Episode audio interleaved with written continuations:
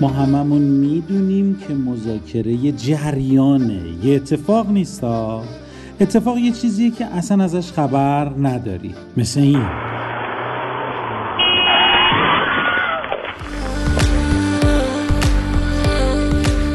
جریان یا یک روند؟ چیزی که کاملا در جریانی و خودت داری برنامه ریزی می‌کنی براش که به نتیجه برسه. پس ما با هم اینجا هستیم که روند یک مذاکره رو بدونیم مثلا به چه صورته.